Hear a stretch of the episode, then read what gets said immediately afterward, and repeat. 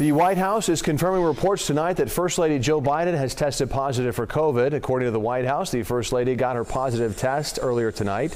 They say President Joe Biden has tested negative so far and will continue to test at regular intervals. Jill is currently experiencing only mild symptoms, we're told, and will remain at their home in Delaware. The last time the First Lady tested positive for COVID was one year ago.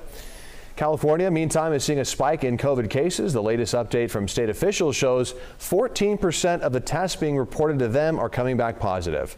That's up from 3.6% in May, but still way lower than California's all time high of 22.4% in early January of 2022.